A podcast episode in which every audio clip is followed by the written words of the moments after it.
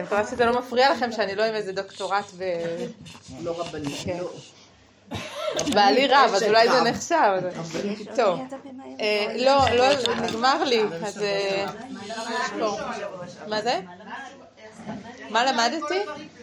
אה, אה, חלק מבעלי, זה מאוד שימושי להחזיק בבית רב. אני שואלת אותו, תגיד, יש איזה מקור על אה, זה? אז הוא אומר לי, יש לי דף מקורות על... מאוד מאוד שימושי, זה פרקטי. אה, חלק. וחלק אה, חלק מחפשים ואוספים.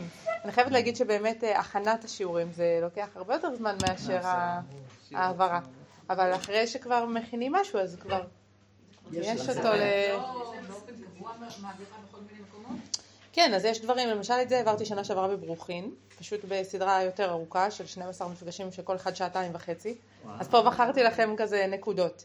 אה, מה שלמדנו שנה שעברה על ארבע אמהות, גם העברתי בכמה מקומות, אבל, אבל הייתה את הפעם הראשונה שגם הכנתי את זה, וזה לא היה באוניברסיטה, זה מה שאני אומרת. אליי. כן. זה לא... כאילו... איך פונים אליי? למה פונים אליו? כאילו... אה, איך זה התחיל? זה התחיל משיעור בבית של חברה. ששאלה מי מוכנה להתנדב, ואז עוד ועוד ועוד ועוד, ולאט לאט. אבל... אה, בדיוק. טוב, אז אה, אני טיפה מצוננת, אבל אני, נראה לי שומעים אותי, נכון? כאילו זה לא, לא השפיע עד כדי כך. אז אה, אני רוצה שנספיק לסיים היום את הנושא שרק התחלנו על תרבות הפנאי, זה גם מאוד קשור, התחלנו מזה שזה, הגמרא אומרת, הזעיר בנר, יש לו בנים תלמידי חכמים, ואמרנו יש גרסאות שכתוב אפילו הזעיר בנר חנוכה, למרות שזה מסכת שבת, אז נסיים בזה, גם מה הקשר באמת לחנוכה. אבל אני חושבת שגם בלי הספציפית נר, תרבות, וזה זה מאוד קשור לנו ליוונים ועל מה אנחנו נלחמים פה בכלל. אז אה, מה שהתחלנו לדבר אה, בשיעור הקודם, אמרנו מה, זוכרים את הנער הזה שהרש"ר הירש מצטט, שהיהדות רק אוסרת את כל ההנאות ורק ממלמלים דברים בדיוק. אה, ספרים ישנים ושום דבר לא רלוונטי. אה, זאת לא התחושה שלכם לפי הפרצופים שעשיתם פה אז, אבל עדיין אפשר להבין מאיפה זה בא. שמה? כן. כן, אבל עדיין האיסורים, קודם כל את צודקת, אבל עדיין אני לא חושבת שחוויית החיים שלנו, שזה שאנחנו דתיים זה משהו שהוא סיוט. כאילו סך הכל אנחנו רואים את היופי שבדבר, אבל זה נכון שהרבה פעמים אנחנו מרגישים שחלקים מסוימים זה חלק מזה שאני יהודי, וחלקים מסוימים זה, זה חלק מזה שאני בן אדם, לכאורה. כאילו יש איזו הפרדה כזאת שהיא, שבעיניי היא מלאכותית, כן? אבל כשאנחנו שואלים האם אני צריכה ללכת עם בעלי לבית קפה, נתנו דוגמה שבוע שעבר, או לראות איתו סרט, או כל דבר אחר, שזה לא חברותה עכשיו, נכון? כאילו זה לא משהו שהוא דתי, אז האם זה משהו שהוא אה, חולשה שלי? שטוב, מה לעשות, צריך גם זמן איכות עם הבעל, אז יאללה, לא נורא. את עוד לא ברמה שזמן איכות יהיה חברותה ב... לא יודעת מה, בגמרא. אה, אני בגמרא פחות מסתדרים, ניסיתי פעם, אבל... אה, אה, לא ניסיתי מספיק, זה נכון, זה נכון. לבוא לבית המדרש אה, ולנסות יותר. נכון, אז, אני- אומרת, בגלל שאני לא מספיק טובה בגמרא, אז אני לא יכולה לעשות עם בעלי חברותה בגמרא, אז אני עושה איתו חברותה בבית קפה, אבל זה כי אני חלשה, לכאורה, זה אופציה אחת. או להגיד, לא, יש עוד צדדים לחיים והם לא פחות חלק מהיהדות, והשאלה היא תמיד גם מה האיזון. בסדר? כי גם אם נגיד שיש בזה אה, ערך בפני עצמו, אנחנו לא רוצים את כל החיים שלנו לשבת בבתי קפה, נכון? אז אני אומרת, זה מה שאנחנו מנסים לברר, מה הערך העצמי של תרבות והנאה ודברים שהם לא נראים לנו אה, ממש אה, נטו דתיים. אז הדבר הראשון שהתחלנו ממנו, אה, כמו שהרמב"ם מתאר, שבעצם, והראינו את זה בכמה מקורות, אפשר להגיד, אם לא תישן לא יהיה לך כוח ללמוד תורה. אם לא תאכל לא יהיה לך כוח ללמוד תורה. לא, נכון? כל דבר שאנחנו עושים, לא יהיה לך כוח ללמוד תורה, והרמב"ם אומר, אם אתה קצת עם הרע שחורה, טוב, אז תשמע מוזיקה. אם אתה לא מרגיש הכי טוב, טוב, אז תנוח. אה, אם אתה תלמד יותר מדי, אז כבר תחלש דעתך, אה, ציטטנו פה איזה... גמרא שאומרת שרבנן כבר אה, נחלשו מרוב לימוד, אז טוב, אז תלכו לנוח. זאת אומרת, גישה בסיסית אחת היא להגיד, זה פשוט צורך שאנחנו חייבים אותו, בין אם נרצה ובין אם לא. כמו שאנחנו חייבים לישון, כי אם לא אנחנו נקרוס, אז חייבים גם קצת אוורור לנפש, כי אם לא אנחנו נקרוס. מה זה? הוא לא מלכתחילה. נכון, וזה אומר ש... אני לא יודעת אם זה לא מלכתחילה, אבל זה חלק מהיותנו בעולם חסר אולי. בסדר? שכאילו זה העולם הזה. העולם הזה לא מאפשר לנו רק להתעסק במה שבאמת חשוב, ולכן אדם צריך להיות באיזושהי מודעות ללקוחות שלו, ו... לדאוג לעצמו, ולדאוג לעצמו יכול להיות שזה גם משתנה מאדם לאדם, בסדר? אחד יהיה צריך יותר לנוח ואחד פחות. יש, אה, זה נכון גם אה, פיזית, כן? אחד צריך יותר שעות שינה כדי להחזיק מעמד, או לא להיות עצבני, אה, ואחד, בסדר, מסתדר גם בלי זה.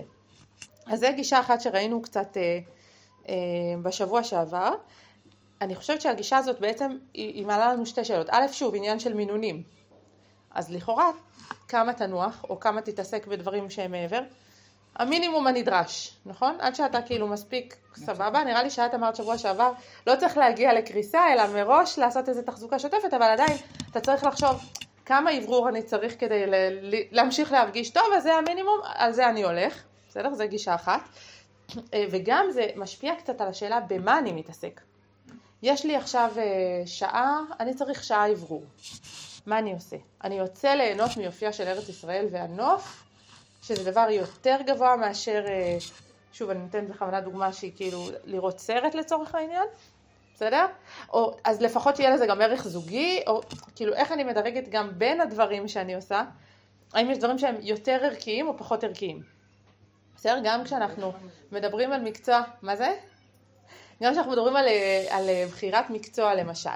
אם אה, אמרתי לכם את זה שבוע שעבר, יש לי אח אה, מתכנת, כמה אחים מתכנתים, רופאים, כל מיני במשפחה שלנו, אה, ואחות אחת הלכה ללמוד מוזיקה. אז אפשר להגיד, בסדר, מוזיקה זה נחמד, אבל תעשי משהו אמיתי עם החיים שלך, כן? ואפשר להגיד הפוך, בדיוק. זאת אומרת, אני אומרת, זה, זה עניין של הסתכלות. האם מוזיקה זה דבר גבוה, או שזה דבר שבסדר, צריך גם אותו כדי להתאוורר. בסדר? יש דבר מאוד ידוע, בן קרני שומרון כידוע.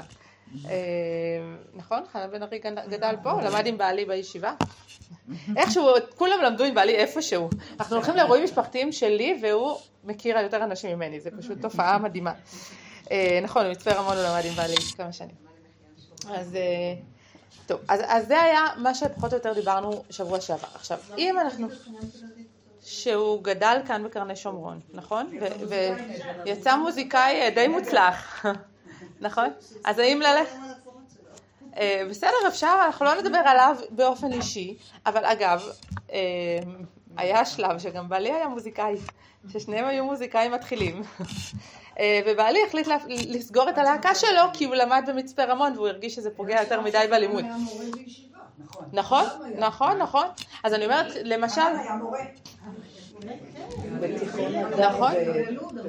נכון, אז בעלי היה סולן של להקה וגיטריסט, ובשיעור א' הוא הרגיש שזה או להשקיע במצפה רמון בישיבה או במוזיקה, והוא בחר כיוון אחד, אז אולי, אולי, אולי חבל, ואולי לא, בסדר? זאת אומרת, עכשיו אני לא מדברת עכשיו על האדם הפרטי, מה הוא. צריך, כן, ממש מה שהוא מחפש, אה, אבל באמת אני לא מדברת על האדם הפרטי, מה הוא צריך אה, להחליט, אני שואלת כחברה. האם אנחנו רואים בדבר הזה ערך, או שמי שיכול ללמוד תורה שילמד תורה, אם אתה לא מסוגל, לא נורא תהיה זמר. בסדר? יש כאלה שיגידו ככה הרי. אני חושבת שנתתי לכם שבוע שעבר את הסיפור הזה על אחותי שהיא רופאת נשים, שמגיעים אליה אנשים מאוד מאוד תורניים ואומרים לה איך את uh, משאירה בבית ילדים, אבל הם ילכו דווקא לרופאה דתייה, רק לא הבת שלהם. בסדר? זאת אומרת, לפעמים אנחנו צריכים את, ה, את האיזון הזה. טוב, אז תסתכלו, אנחנו במקור um, 34. גם אם אנחנו מדברים על uh, תרבות או על, uh, בואו לא נקרא לזה תרבות, על uh, איזשהו אוורור נפשי, uh, זה יכול להיות בכל מיני תחומים. נתחיל מהאלה שהם uh, קלים יותר לעיכול ונעבור לאלה היותר מורכבים קצת. Uh, התחום הראשון שאנחנו, הוא חלק מפנאי שלנו ולא uh, ממש uh, מצווה מפורשת, זה התחום של טיולים. הראשון שמסופר עליו שהוא טייל זה יצחק אבינו. ויצא יצחק לסוח בשדה לפנות ערב, וישא עיניו היער והנה גמלים באים, אומר רש"י, והוא יצא לסוח בשדה, כלומר, לטייל בין השיחים. למה הוא יצא? סתם לטייל, להתאוורר לו. מה זה? כאילו בן ארבע. נכון. זאת אומרת, גם הוא לא ישב באוהל ולמד תורה, אלא הלך לטייל בשטח. נכון. נכון, אז זה אני חושבת שהקראנו פעם שעברה קצת. בה. נכון, זה בדיוק המקור הקודם שקראנו פעם שעברה, שהרב קוק אומר, הנפש שהיא נותנת לה אה, אה, רווח, הוא משתמש במילים, ותתרחב בטיולה הפנימי. כלומר, הטיול החיצוני הזה נותן לנו, כמו שאנחנו מתקלחים ולא עושים שום דבר תוך כדי, פתאום עולה לנו איזה רעיון מבריק שכאילו כל היום מהעומס לא עלה, אז יש משהו גם באמת בניקוי ראש הזה שהוא שהוא לא רק נותן לנו כוח טכני, אלא גם באמת, אה, גם כוח נפשי הוא נותן, נכון? אז לטיול יש ערך עצמי אגב, יש אפילו, אה, הגמרא אומרת, כל המהלך ארבע אמות בארץ ישראל יש לו חלק לעולם הבא, כלומר, יש ערך, זה אפשר להגיד זה מצווה, נכון? זאת אומרת זה ממש, בדיוק, נכון, אנחנו מדברים על ארץ ישראל, את צודקת. מה רבו מהשיחה שם זה לא רק בארץ ישראל, אבל פה זה המאלף בארץ ישראל, נכון. אומר הסטייפלר, בסדר? כהלכה.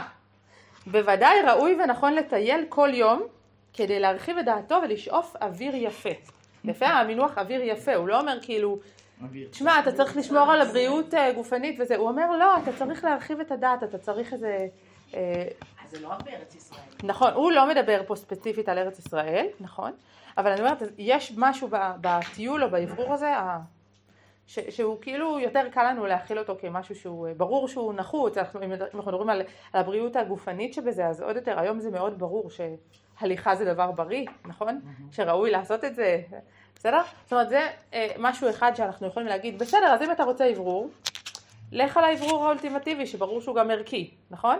רק ללכת לטיולים, אני רוצה זמן זוגי עם בעלי, יאללה, תעלו ברגל להר כביר, זה עשר דקות מהבית שלנו. אה, היינו עושים את זה כמה פעמים, רק שהוא כאילו מדבר איתי כל העלייה ואני כזה, כן, אתה צודק, כשנגיע למעלה אני אתחיל לדבר. אני לא כל כך הייתי בכושר, יחסית. והנה, זה גם לא בריא, נכון? אולי אם אני אעשה את זה כל יום, אני אוכל ממש לדבר איתו תוך כדי. אה, אני מדלגת ל-38. ועוד כלל אחד אמרו, נכון, בבריאות הגוף, כל זמן שאדם מתעמל, תלוי באיזה מהירות את עושה את זה, כל זמן שאדם מתעמל ויגיע הרבה, ואינו שבע ומאב רפין, אין חולי בא עליו וכוחו מתחזק, אפ... ואפילו אוכל מאכלות רעים. זאת אומרת, זה הרמב"ם ממש אומר את זה כהלכה, איך אדם ישמור על הבריאות שלו? תעשה ספורט. אפילו אם לא תאכל הכי בריא, הכי קריטי לעשות ספורט, והוא אומר, וכל מי שיושב לבטח ואינו מתעמל, אפילו אכל מאכלות טובים ושמר עצמו על פי הרפואה, כל ימיו יהיו מכאובים וכוחות השש. אגב, תדעו לכם שהיום רופאים מדברים על זה לא רק על בריאות הגוף, גם על בריאות הנפש. אומרים, נכון, נכון, נפש בריאה וגוף בריא, זה אני זוכרת עוד מילדות. אני, יש ספרים פסיכולוגיים שמדברים על דיכאון, יש מחקרים מטורפים על הדבר הזה, שאדם שעושה אה, פעילות גופנית לפחות שלוש פעמים בשבוע, אם אני לא טועה, זה המינון שפעם אחרונה קראתי, זה שווה ערך לכדורים נוגדי דיכאון, מבחינת ההשפעות של זה. ויש רופאים שממש מדברים על זה כמשהו, תעודת ביטוח. כל הכבוד, כל הכבוד. יש רופאים שממש מדברים על זה, אני יכולה להגיד לכם שאצלי במשפחה אה, מישהי הייתה חולה באיזשהו משהו קצת מורכב, והרופאים אמרו, לא משנה איך היא מרגישה פיזית, חייבים להוציא אותה לפחות שלוש פעמים בשבוע להליכה, כדי לשמור על שפיות בתוך כדי ההתמודדות המורכבת הזאת, ובאמת אה, התאמצו על זה, לא תמיד היה לה כוח, והתאמצו על זה, שכן, היא יוצאת והולכת, והיא בעצמה אמרה, אני מרגישה, אם לא הלכתי כמה ימים, המצב לא טוב. בסדר, זאת אומרת, יש משהו בזה? יש כן. שיטה של מרן שאומרת, אתה לא זז בגלל שאתה בדיכאון, אתה בדיכאון בגלל שאתה לא זה. זז. נכון, ממש. ממש. ואגב, זה אולי מסביר גם, הרי אחוזי הדיכאון בעולם עולים בצורה מטורפת, משהו מפחיד, בעיקר בתרבות המערבית, ובאמת זו תרבות מאוד מאוד לא ספורטיבית. יש לנו מכונית, נכון? מי הולך היום? לא יודעת, אתן בטח זוכרות שכאילו, לא יודעת, לכו לא 200 שנה אחורה, 20 שנה אחורה, כל אחד נסע באוטו למכולת או לכל מקום, לא יודעת, נראה לי שלא. ההורים שלי היו נוסעים איתנו באוטובוסים מערד עד הסבא והסבתא בכל מיני מקומות. שלושה אוטובוסים להחליף עם שלוש ילדות ועגלות ומזוודות, מי מתנהל ככה היום? אין דבר כזה, בסדר? כאילו זה לא... החרדים החרדים מתנהלים. נכון. נכון, הייתי נכון, עדיין קיים. בירושלים, וממש הייתי בהלם. נכון, בלי עין רע, שבעה ילדים וכל אחד, ועולים לאוטובוס, ושמים את הרב-קו, וחבילות, וטיטולים. נכון. אז אנחנו דור לי הלך מפונק. חשק מלטייל ומה... נכון. חמודים ולבושים. אבל הנה, את כשהיית, את כשהיית אה, בת אה, 20, זה לא היה לך, זה ההתנהלות, זה מה שהיה, מי- למי היה משהו אחר? נכון, נכון. לא היה משהו. אחר, זה היה נראה לנו נורמלי לגמרי. אה, אני יכולה להגיד שכשאנחנו התחתנו, אז אה, אה, לי היה רכב כבר לפני החתונה, התחתנתי לא בת 19, אה, וכאילו הרבה חברים של בעלי שהיו כבר עם כמה ילדים, עוד לא היה להם רכב. היום, אני, אני לא חושבת שיש אברך אחד באל- באלון מורה בלי רכב. זה כאילו לא דבר הגיוני. אי אפשר אבל, זה לא בגלל לוקסוס, כן, זה לא מותר. מה זה אי אפשר? מי שגר באלון מורה לפני עשור, גר באותו אלון מורה. נכון? אנחנו יכולנו פה, איך את יכולה לזוז? בסדר, אבל אני אומרת זה עניין של נורמות. לא עוד זה עניין של נורמות, נכון. נכון, זה באמת היה מורכב. לא אני לא אומרת שזה דבר רע. לא לא היה צריך אולי אוטו. נכון. אני אומרת, זה לא דבר. רע, אבל זה דבר ש... שהמציאות הכתיבה משהו אחר, והיום אנחנו חיים בחברה שהתזוזה היא לא ברורה מאליה, בסדר? אה, אני, אני אומרת שוב, אפילו אני מרגישה, אלון מורה כל כולה, מי שמכירה, אין מישור שם בשום מקום של יותר מדקה, הכל עליות, ירידות. תשמעי, כאילו, אני יכולה להגיד, בהיריון, להעלות את העליות האלה זה חתיכת משימה. אבל מה עשו נשים פעם? היו בכושר, כאילו מה לעשות, לא היה להם ברירה, הם היו צריכות להגיע הביתה איכשהו, נכון? אז עלו. אבל? מצד שני, למדנו לא מזמן שהחיים הממוצעים היו עד גיל 40-50. זה נכון. אז אה, אז את אומרת, היה מחירים גם כאלה. נכון, נכון. אבל אני אומרת שוב, כל, ה, כל מה שדיברנו עד עכשיו זה שיש איזשהו מקום אה, שהוא הרבה יותר אה, ברור לנו בטיול או בספורט או בדברים כאלה, שברור שזה פעילות פנאי מצד אחד, זה לא חברותה עכשיו, וזה לא איזה שיעור תורה, אבל ברור שהיא מועילה ושהיא חיובית. בסדר? אבל זה ממש הרמה הראשונה, אני חושבת שפה אף אחד לא יחלוק עלינו. אה, אנחנו עוברים לדברים קצת יותר, אה, אה, למשל, מה אתם אומרות על סטנדאפ? בסדר? צחוק, יוגה צחוק, בסדר? אז אפשר להגיד צחוק זה גם מאוד בריא, נכון? אז בואו תראו, הרמב"ם, 39. פעולת הצחוק היא הפעולה אשר יכוון בה תכלית פחות. רצוני לומר שיכוון בה עניין בלתי הכרחי ולא מועיל תועלת גדולה. בסדר? כמי שירקוד לא לכוונת התעמלות, או מי שיעשה מעשים שתכליתם לשחוק מהם, יאמר שזאת הפעולה שחוק בלא ספק. זאת אומרת, אל תעשה צחוק בשביל צחוק, כאילו זה לא מספיק, אה, בסדר? אמ, אני עוברת למודגש השני, כי אשר יעשה פעולת ההתעמלות להתמיד בו הבריאות, כשיחוק בכדור או התאבקות או משיכת הידיים או עצירת הנשימה, או פעולות יכוון בהם הכתיבה כעשיית הקולמוס ועשיית הנ- הנייר, יהיה אצל אנשים זכלים פעולת צחוק ואצל החכמים אינו פעולת צחוק. זאת אומרת, הוא אומר, יש פה גם עניין של מה הכוונה שלך בדבר. אבל אם אתה עושה משהו סתם, צחוק הוא לא איזה... בסדר? עכשיו היום אנחנו יודעים שצחוק גם מאוד בריא, נכון? אבל הוא מאוד מסוכן. כי מה? כי קל מאוד לעבור לצחוק על. נכון. מאוד קל שזה יהיה צחוק אה, לא רציני, קלות ראש, נכון, מה זה מושב ליצים, נכון, אפשר גם להיכנס לזה, אני- בכוונה לא נכנסת לזה כי אני רוצה להגיע לדברים אחרים, אבל למשל, זאת אחת הדוגמאות, האם אה, לראות אה, סטנדאפיסט, האם זה ראוי או לא ראוי, נכון? אבל תלוי מי, כן? זה כמובן. כן? זאת אחת הבעיות הרציניות של אה, צחוק היום, שזה ברמה מאוד מאוד נמוכה. בסדר? אה, להצליח לעשות את זה ברמה גבוהה ולא רדוד, זה, זה קשה. אה, אבל בואו נחזיק לנו את השאלה הזאת בראש. כאילו, אם אני כבר בחרתי שאני הולכת להופעה כלשהו, אז פעול- הופעת מוזיקה, הופעת אה, אה, הצגה בתיאטרון, אה, סטנדאפ, זה משנה? בסדר? זאת שאלה גם. מה, רצית להגיד משהו? מישהי שם? לא. טוב. אה, בהקשר הזה, תראו גם את אה, החפץ חיים. חפץ חיים מקור 40, אומר ככה: אל תרבו ללמוד הרבה יותר מדי. האדם צריך לשמור את גופו שלא יחלש ולא יחלה. לכן צריך לנוח ולהינפש ולשאוף אוויר צח, ולשאוף רוח צח. זה דברים שכבר דיברנו עליהם קודם. צריך לטייל לפנות ערב, או לשבת בחדר ולנוח, וכשאפשר יש לרחוץ בנהר כדי לחזק את הגוף. למה כל הדברים האלה? כי ההתמדה היתרה היא עצת היצר לעמול יותר מדי כדי שהגוף ייחלש ויוכרח במשך הזמן להיבטל לגמרי מתלמוד תורה ואז יצא שכרו בהפסדו. כלומר לאן החפץ חיים הולך עם זה? אתה חייב לדאוג כדי לא לזה, בסדר? מה שאמרנו בהתחלה. אמ, זאת אומרת, גם כאן, רגע, לקראת הסוף, אני לא הבאתי את הסוף פה, מה את אומרת? נכון, לא להגיע לזה. אבל זה בכלל לא מה שרציתי, אני סתם רואה שפשוט המקור, אתם רואים מה כתוב במסכת נדרים, לא הדגשתי אותו ככותרת, רציתי להגיע לסוף. הר"ן אומר על, על, המ- על הגמרא שאומרת מה אמורים לעשות בשבת. אתם רואות פירוש הר"ן לקראת הסוף? הוא אומר שאבות התינוקות פונים למצוות שבת ומשתעשעין עם התינוקות. כלומר, מה מצוות השבת לפי הר"ן? להשתעשע עם התינוקות. מה זה להשתעשע? נכון, כנראה, נכון? זה לא נשמע להשתעשע איתם בחידודי לשון מהפרשה, כן? זה כאילו לשחק עם הילדים.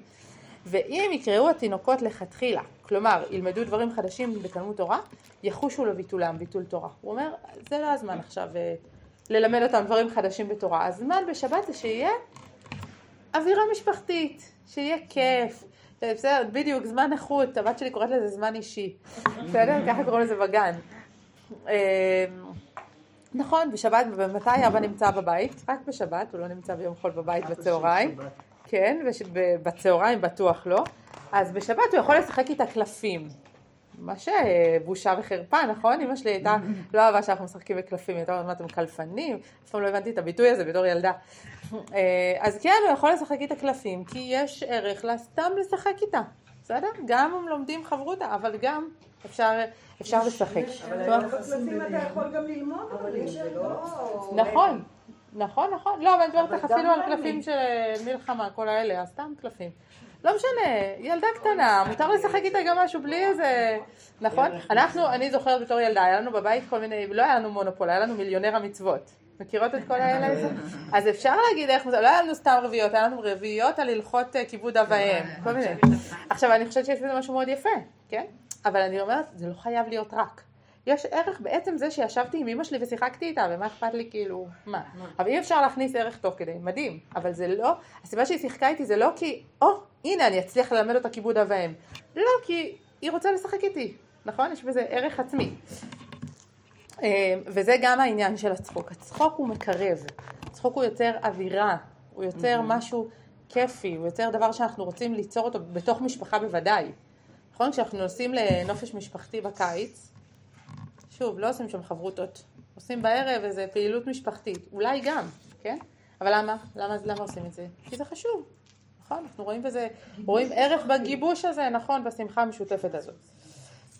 אז דיברנו על טיול, דיברנו על צחוק. מה אתם חושבות על עיתונות? קריאת חדשות. העיתונות היום כבר אף אחד כמעט לא קורא עיתון מודפס, אבל לא משנה, כן? מה דעתכם? בשבע, בשבע, בשבת, נכון. בשבע, בשבת. נכון, בשבת. בשבת אין לנו משהו אחר. אה, אז אפשר להגיד, טוב, אם זה בשבע זה בסדר, כי בשבע כל מילה ערך מדהים. אומר הרב קוק, קור 41. העיתונות דואגת לפיתוחה של דעת הקהל. צריכה היא לעמוד ולהשתדל שתישאר עומדת תמיד על מדרגה יותר גבוהה ומפותחת מהמדרגה של דעת הקהל בהווה.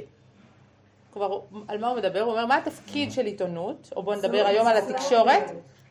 להרים את העם, להעלות את הרמה, מה שהיום התקשורת לא בדיוק, נכון? אבל דווקא, דווקא בגלל שאנחנו רואים עד כמה ההשפעה של התקשורת משמעותית, אפשר להגיד, אנחנו רואים מה עושה תקשורת טובה ומה עושה תקשורת פחות, נכון? זאת אומרת, בעצם הרב קוק אומר, תראו, לעיתונות יש כוח מאוד מאוד מאוד חזק, ולכן, מה חשוב? שיהיה עיתונות איכותית, נכון? כי יהיה עיתונות, והעם יושפע ממנה. אז יש לנו גם תפקיד שהעיתונות תהיה ברמה גבוהה. גם החפץ חיים מדבר על העיתונות. שוב, אני, זה מקורות פשוט מפעם אז עיתונות, אבל ברור שהיום זה כל התקשורת, כן? הנה בעוונותינו הרבים, המציא לנו יצר הרע, תחבולה חדשה להחטיא את אחינו בני ישראל בעוון של ליצנות, ולגרום הסתלקות ההשפעה מהעולם, והוא על ידי קריאת העיתונים, שנתרבו מאוד בזמננו, שנמצא בהם דברי ליצנות ולשון הרע ורכילות ומחלוקת ודברי כפירה ומינות. אם לא היו נמצאים קוראים ומקבלים על כך, כי אז לא הדפיסו אותם. מה הוא אומר? אם לא היו צורכים את זה, זה לא היה קורה, בדיוק. זאת אומרת, אנחנו צריכים להבין שזה... מה זה? לא רק בעיתונות. בכל התקשורת, נכון, בכל התרבות אגב, נכון. אותו דבר, אגב, אם דיברנו על, על סטנדאפ או דברים של צחוק, אם אנשים היו מצביעים ברגליים ולא היו מגיעים למשהו שהוא לא ברמה ראויה, אז לא היה. זה אבל- קרה בהצגות שהשקיעו המון כסף ואנשים יצאו ולא היה, הורידו את ההצגה. נכון? זה קרה ב... אם זה- בדיוק, זאת אומרת, הכל עניין של... אה, וגם בסרטים. נכון. זה לא היה, ואנשים לא הגיעו, אז כל נכון. אז, אז החפץ חיים אומר, תבינו את, את הסכנה שבעיתונות, יש בה הרבה דברים רעים. אבל נכון, אנחנו צורכים משהו לא ראוי, זה מה שיהיה. אז הרב קוק מדבר על זה, הוא מדבר על זה גם במקום אחר, אולי הבאתי את זה בהמשך גם, לא זוכרת, אבל הרב קוק מדבר הרבה על, החשיבות של להיות שותף בעיתונות. זוכרים את הטובים לתקשורת, קצת אחרי הרב קוק? אבל זה בדיוק זה, במהות. זה להגיד, אתה לא יכול להגיד, אני אהיה לי באוהל הקודש שלי, והעיתונות שתעשה מה שהיא רוצה. לא, העיתונות תשפיע. נכון? הוא עושה שליחות מאוד גדולה, ואני לא חושבת שעדיין ערוץ 14 הוא מושלם, אבל אין ספק שהוא עושה דברים מדהימים. נכון, נכון, בדיוק צחקו עליהם השבת, לא יודעת אם ראית. נכון, צחקו עליהם, הנה תמונות ראשונות משחרור החטופים ותמונה של ערוץ 14 שכתוב שבת שלום, כאילו צחקו עליהם שהם לא שידרו את זה בזמן. איפה צחקו עליהם? אה, לא, מאיזשהו ידוען כלשהו, לא משנה, הנקודה היא ש... אה, נכון, הנקודה היא שעצם זה שזה בכלל לגיטימי להגיד, כן, אני ערוץ תקשורת ואני סוגר בשבת. הרי ערוץ 7 עושה את זה שנים, אבל מי מסתכל עליו בכלל? הוא לא, הוא לא נחשב משהו בישראליות הכללית, בציבור שלנו אולי, אבל לא... נכון? בעצם זה שערוץ ידוע וגדול, שהרייטינג שלו אגב מאוד עולה, מסוגל לעשות דבר כזה, זה השפעה מטורפת. זה השפעה מטורפת. ולכן גם כשאנחנו אומרים, רגע, במה אנחנו מתעסקים, אז, אז כדאי להיות עיתונאי? אם אתה טוב בזה, כנראה שכן. בסדר? יש בזה ערך מאוד מאוד גדול. לא רק כי אתה לא תצליח ללמוד תורה, אז צא שעה לדוח. בסדר? זה לא רק ברמה הזאת. זה ברמה של יש פה תפקיד ציבורי. ועיתונות למשל זה תפקיד ציבורי שיש לו השפעה מאוד מאוד גדולה. יש לי במשפחה אה, אנשים שקשורים לפוליטיקה. להיות אה, בפוליטיקה, תקשיבו, זה חתיכת סיוט, באמת. אבל, אבל זה ממש חשוב. אם אתה, מצ... אם אתה אדם שמסוגל לזה, לא ממליצה באופן אישי, כן? אבל אם אתה אדם שמסוגל לזה, ההשפעה שלך יכולה להיות מאוד מאוד מאוד משמעותית. בסדר? זאת אומרת, גם כשאנחנו... הבריחה לא יוצרת שום דבר. ההתמודדות, ההתעמתות. ה- נכון, זה קצת מזכיר את מה שדיברנו על, המקצוע, על הגיוון של המקצועות, שלא ראוי שבארץ ישראל לא יהיה סנדלר, לא ראוי שבארץ ישראל, נכון? זאת אומרת, לא ראוי שלעם ישראל לא יהיה עיתונות ראויה. אנחנו לא יכולים להשאיר את זה בידיהם של אנשים שלא רואים את הבעייתיות. שיכולה להיות. בסדר, אז זה שוב, אבל זה אנחנו עדיין משאירים את זה ברמה של אה, שליחות מסוימת. כאילו צריך, יש צורך לאדם להתעדכן בחדשות, אז לפחות שיהיה חדשות ראויות. בסדר? אז דיברנו על אה, מנוחה נפשית או פיזית עם טיול, דיברנו קצת על צחוק, נחזור על זה טיפה בהמשך, אה, ודיברנו על הכוח של תקשורת. אבל אני רוצה לדבר על משהו שהוא אולי רובד קצת יותר עמוק של הדברים. למה בכלל אנחנו צריכים את כל המסביב הזה? אנחנו אומרים, טוב, יש צורך נפשי. למה? למה יש את הצורך הנפשי הזה?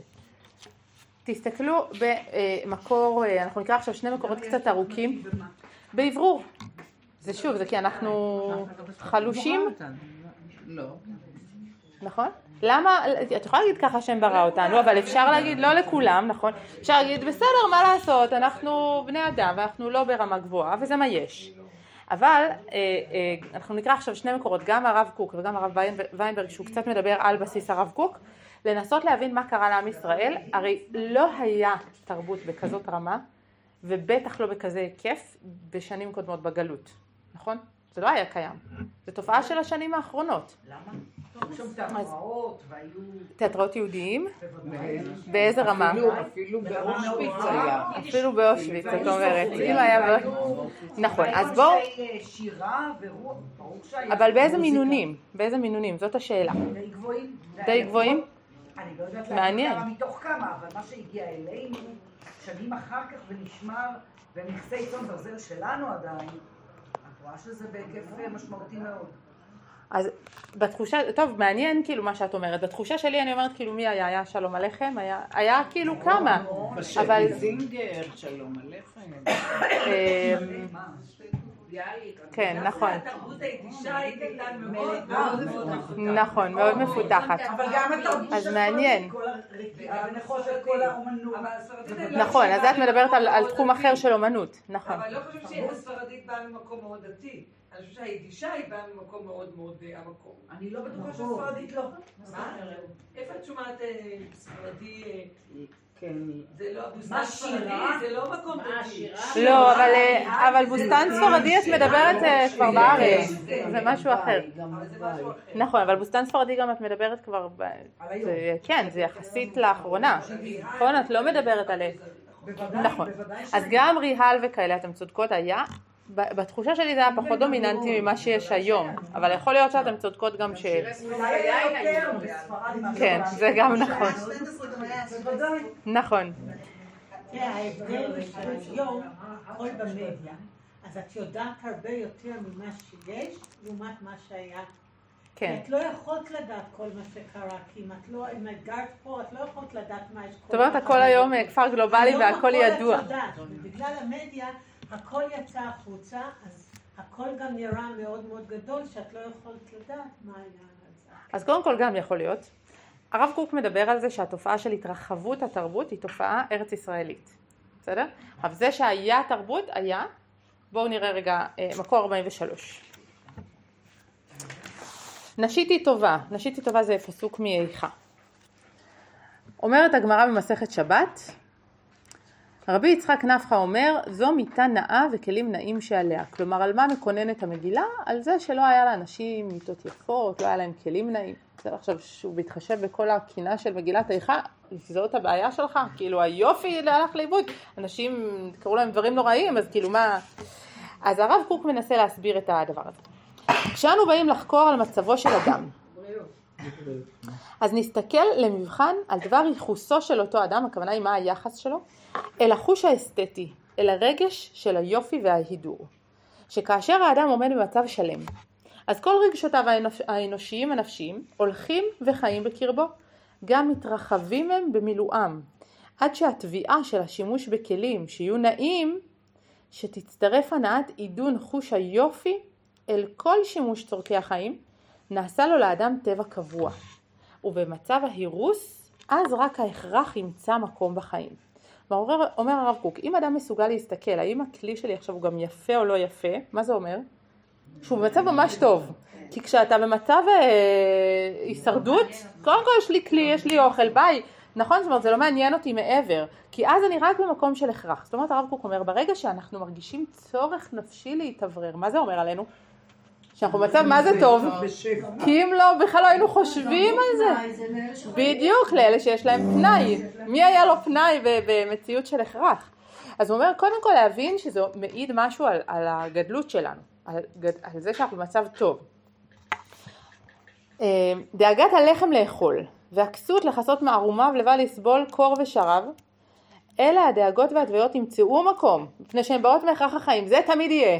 אדם לא פתאום ישכח, אה, בעצם אין לי אוכל, לא נורא, ועוד שבוע. זה יהיה, אין מה לעשות, זה ההכרח הבסיסי. והנה כאשר ישראל עושים רצונו של מקום, עם המילוי של אלה הצרכים שנראים כמיותרים, מתרחבת הנפש ונעשית מוכשרת לאור חיים רוחניים, לקדושת המידות והתענוג על השם באהבתו יתברך שמו. כלומר הרב קוק אומר אם אנחנו מסוגלים לראות יופי בצלחת, אנחנו מסוגלים לראות יופי בעבודת השם. זה הולך ביחד. הנפש שלנו היא אחת. אם אתה רוצה להיות ברמה רוחנית גבוהה, שלא רק אני חייב לשרוד, אז זה ייראה אותו דבר בקודש ובחול. ואם אנחנו במקום שאנחנו רוצים ליהנות, רוצים, הוא מדבר פה ספציפית על היופי והאסתטיקה, בסדר? אבל בהקשרים אחרים הוא מדבר, הוא מדבר על זה גם בכל דבר אחר ש- תרבותי. זה שאנחנו במצב כזה, שאנחנו מקוננים על זה שכבר אין לנו משהו יפה, זה אומר שאנחנו עדיין שואפים ליופי. בית המקדש היה יפה. יפה מאין כמוהו, נכון? זה לא היה, זה לא סתם שזה המקום של הקרבה הכי גדולה לקדוש ברוך הוא. זה דבר שהוא מעיד על איזושהי שלמות נפשית מאוד מאוד גבוהה, שאדם מסוגל לראות יופי. והלראות יופי הזה לא בא רק יופי רוחני, זה תמיד תמיד תמיד יהיה ביחד. ולכן הרצון הזה שלנו, ליהנות, לצחוק, אה, בתים יפים. אנחנו לפני אה, שנה וחצי עברנו דירה לבית חדש, אתם יודעים איך נראים היום בתים חדשים בגדול ביישובים, נכון? סך הכל רכבי ידיים, אה, נראים, אה, לא, לא נראים כמו בתים אה, שהורינו גרו בהם לפני 30, 40, 50 שנה, סך הכל. אז סתם, בחנוכת בית, בעלי אמר, באו כמה אנשים והוא אמר, תשמעו, כאילו, יכול להיות לי לא נעים, מה, רב בישיבה וזה מה שמעניין אותך, הקרמיקה של השירותים, כאילו, זה יכול להיות לא שייך, כמה אתה משקיע, באיך יראה המטבח, נכון? אבל יש כאלה שבאמת לא שם, יש כאלה. אבל זה שאנחנו דור כזה, נכון, בדיוק, זאת אומרת, זה שאנחנו דור כזה, שרוצה לגור בבית יפה, זה דבר שהוא מעיד על גדלות הדור, ולא להפך. בסדר? זה תורה מפוארה בכלי מפואר. וזה משהו שבגלות איבדנו אותו קצת. תראו איך הרב אה, ויינברג מתאר את זה יפה. לא יודעת אם נקרא ממש את הכל, אולי טיפה בדילוגים. צורת חיינו בגלות שונה תכלית השינוי מזו שבעבר בשבטנו איש תחת גפנו ותחת תאנתו בארץ אבות. זה, זה מדהים שהתיאור של כאילו מה האידיאל הישראלי? איש תחת גפנו ותחת תאנתו. מה, הגינה שלך זה מה שחשוב? מה? נכון, נכון, אבל הוא אומר בגלות זה לא דומה. לא היינו בכלל בכלל במצב דומה. חיינו לא היו רק חופשיים במשמעותם המדינית, כלומר מה שהיה גדול בימי דוד ושלמה זה לא רק אה היה לנו מדינה משלנו ושלטון עצמאי, זה לא הנקודה בכלל, אלא שלמים ותמימים עם עצמם. אין רפיון ופקפוק ואין קרע בין הצד המוחשי ובין הצד הרוחני שבחיים. חיי חול וחיי קודש שבדת התלכדו לחטיבה אחת. שניהם היו טבעיים לאדם מישראל, כי אלה גם אלה נבעו ממקור נשמת ישראל בריאה ואיתנה. מי שאיבד את שדהו להנאתו, או שנהנה סתם מהחיים, לא פסק עם זה ביחד לעבוד את השם.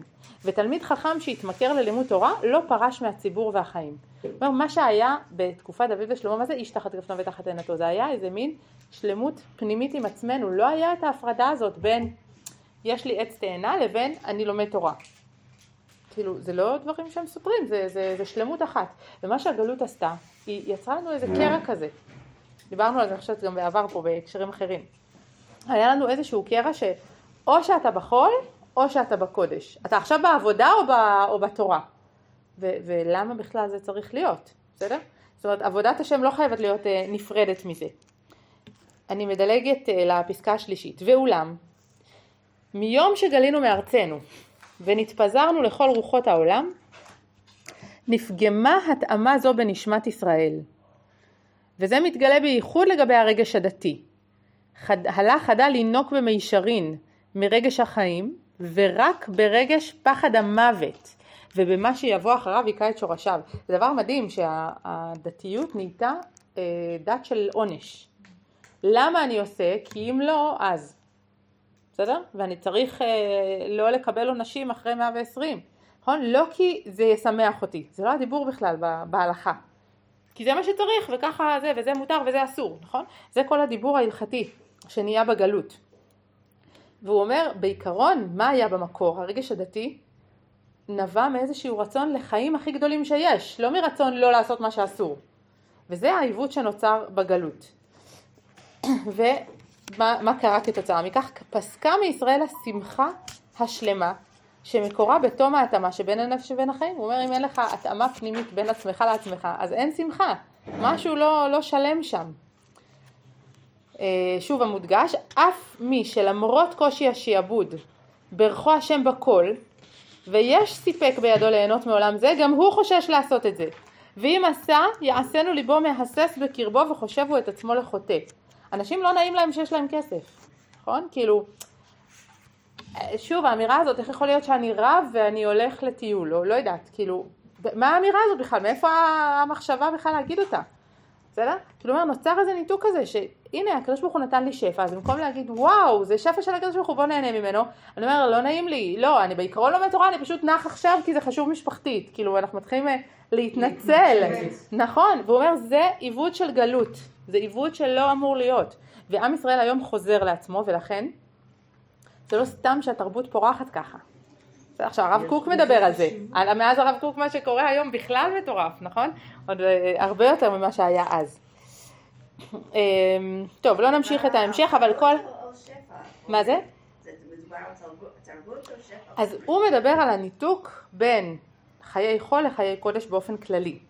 הרב קוק מדבר על זה בעיקר בהקשר של אה, יופי, אסתטיקה, הנאה, בסדר? דברים כאלה ופחות בהקשר של אה, אה, לא יודעת אוכל או, או חומריות אה, איזה בית יש לך, אבל שוב ההנאה מיופי היא כאילו למה אתה בכלל רואה את הצבע של הרצפה? מה זה משנה, נכון?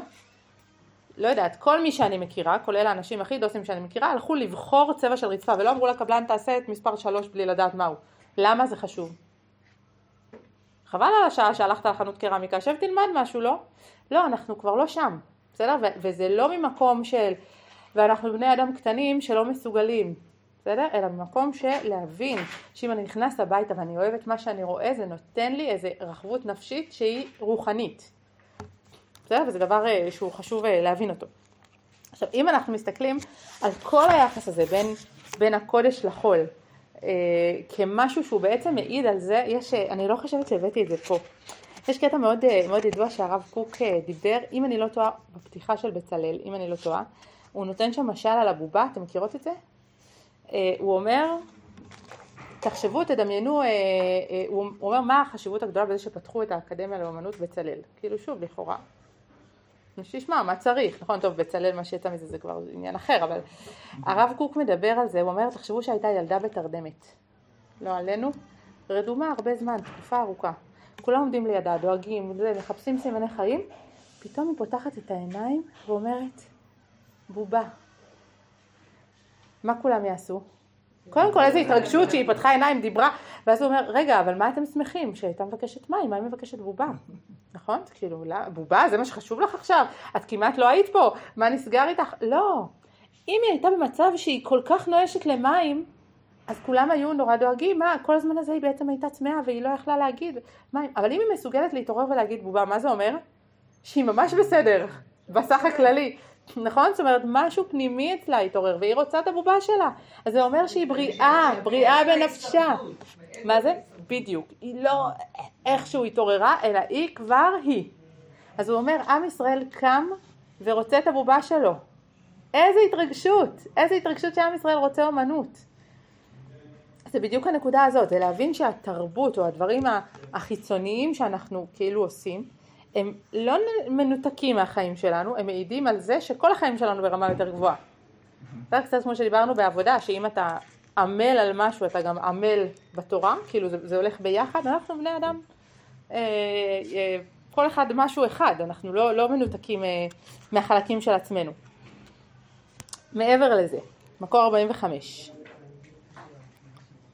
מה זה? כן, נכון, הבובה שושנה, נכון, או הילדה שושנה, נכון, ממש יפה. אז אה, הילדה שושנה זהו, זכרתי שושנה, אבל לא הייתי בטוחה מי הייתה שושנה, הילדה בבובה? אה, הילדה, נכון, אבל זה באמת, נכון, אבל זה בפתיחה של בצלאל, צדקתי? אז באמת יש משהו מאוד, אה, מאוד מרגש בזה, שעם ישראל חזר לטבעיות שלו שהוא רוצה יופי. ואני חייבת להגיד שבעיניי זה לא במקרה שזה קורה בהתיישבות בצורה כל כך חזקה. כי תחשבו על תחילת היישובים, אני יכולה להגיד באלון מורה מה שאני מכירה. איך הם גרו? בהתחלה באוהלים בכלל, ואז עברו וזה, אחר כך קרוונים חרבים, מי היה חשמל, מי היה מים, ואף אחד לא ראה בזה בכלל כאילו צורך. צורך. כאילו אנחנו פה, זה כבר יפה, לא? נכון? היום אף אחד לא בא ואומר יאללה, העיקר עוד בית באלון מורה, שיהיה בטונדה. לא, אנשים רוצים בית, יפה. זה אומר שאנחנו כבר לא בשלב ההישרדותי של ההתיישבות, אלא בשלב של בריאות נפשית, שזה חיים. בדיוק, אנשים רוצים לחיות פה כי יש להם איכות חיים, למרות כל הקשיים, אני לא מזלזלת בהם, בסדר? אבל אנשים לא באים לפה כי וואי, חייבים אידיאולוגית ליישב עוד משהו. אתם רואים את זה אגב, כן, בחוות וגבעות וכל מיני מקומות כאלה, ששם עדיין גרים באיזה משאית, נכון? נכון, אבל בתוך יישובים קיימים, אני אומרת יישוב שכבר בונים פה בתים יפים, וואו, זה גאולה אמיתית. זה כבר הוא הגיע לאיזה שלב, שלב אחר, שלא העיקר עוד נקודה לתפוס. לא, אנחנו רוצים גם ב- ברמה גבוהה, וזה כבר, זה מעיד על, על עליית מדרגה הכללית שלנו. אומר הרב קוק, מקור 45. אני חושבת שדווקא כשזה קרה בשלבים, זה מראה שזה לא העיניים הגדולות שלך. נכון. אלא לא באת ואמרת, אני בלי בית אה, בנוי וזה, אני לא מגיע לשומרון, נגיד, או לאיזשהו מקום. לא התחיל ככה, זה התחיל שאנחנו באמת השכלנו, so called נגיד, להקריב את- העניין, להקריב את הזמן, ובאיזשהו שלב, כמו שאת אומרת, הגענו לשלב, נכון, וזה לא, וזה לא מעיד על, טוב, זהו, כבר אין לך כוח, אתה חלש, אין לך כוח להמציא דברים חדשים. לא, הגענו לשלב יותר מתקדם. אגב, אותו דבר, בדיוק, נסענו, נסענו ביום שישי לראשונה בעוקף חווארה, לא יודעת אם יצא לכם. אמ, אז אמר, איך, את אומרת? מספיק שנים נסעתי בתוך חווארה שמותר לי לנסוע עכשיו בדו מסלולי עם שוליים, נכון? כאילו, ליהנות מהעניין הזה. נכון? אבל זה לא שעד אז, עד שאין עוקף אני לא באה. בסדר? אני חייבת להגיד שגם עם העוקף אני לא ממש מבינה מה אני עושה שם, אבל בסדר, זה- זה כבר שאלה אחרת. גם התחילה באוהלים וקרוונים וטה-טה-טה, והגיעה באמת, ברוך השם, והיום התבשרנו ששכונה חדשה מתאכלסת עכשיו. מדהים. כן, נכון. הרווחה הזאת לא תביא לסיום. נכון, זה תמיד יש את הסכנה של וישמן ישורון ויבעט, נכון, ובכלל כל הנקודות האלה זה נקודות שהן מאוד מאוד קשות באיזון, מאוד מאוד. קשות, אבל אני חושבת שיש לנו איזה מין אה, מקום כזה שהוא קודם כל מתנצל על הדברים האלה, אני חושבת שזה תלוי במה מה הקריאה הפנימית שלך, למה אתה עושה את הדברים. מה, שאני? כל הדבר הזה לוקחת, זה שבאמת כל הזמן יש לך את הסמן הזה, אה, לאן אתה הולך? נכון, נכון, ואני חושבת שזה כל מה שדיברנו, כל ששת המפגשים, נכון. זה, זה חייב להישאר שם. כל הזמן, כל האיזון, אתה יכול גם בעבודה לשכוח למה אתה עובד.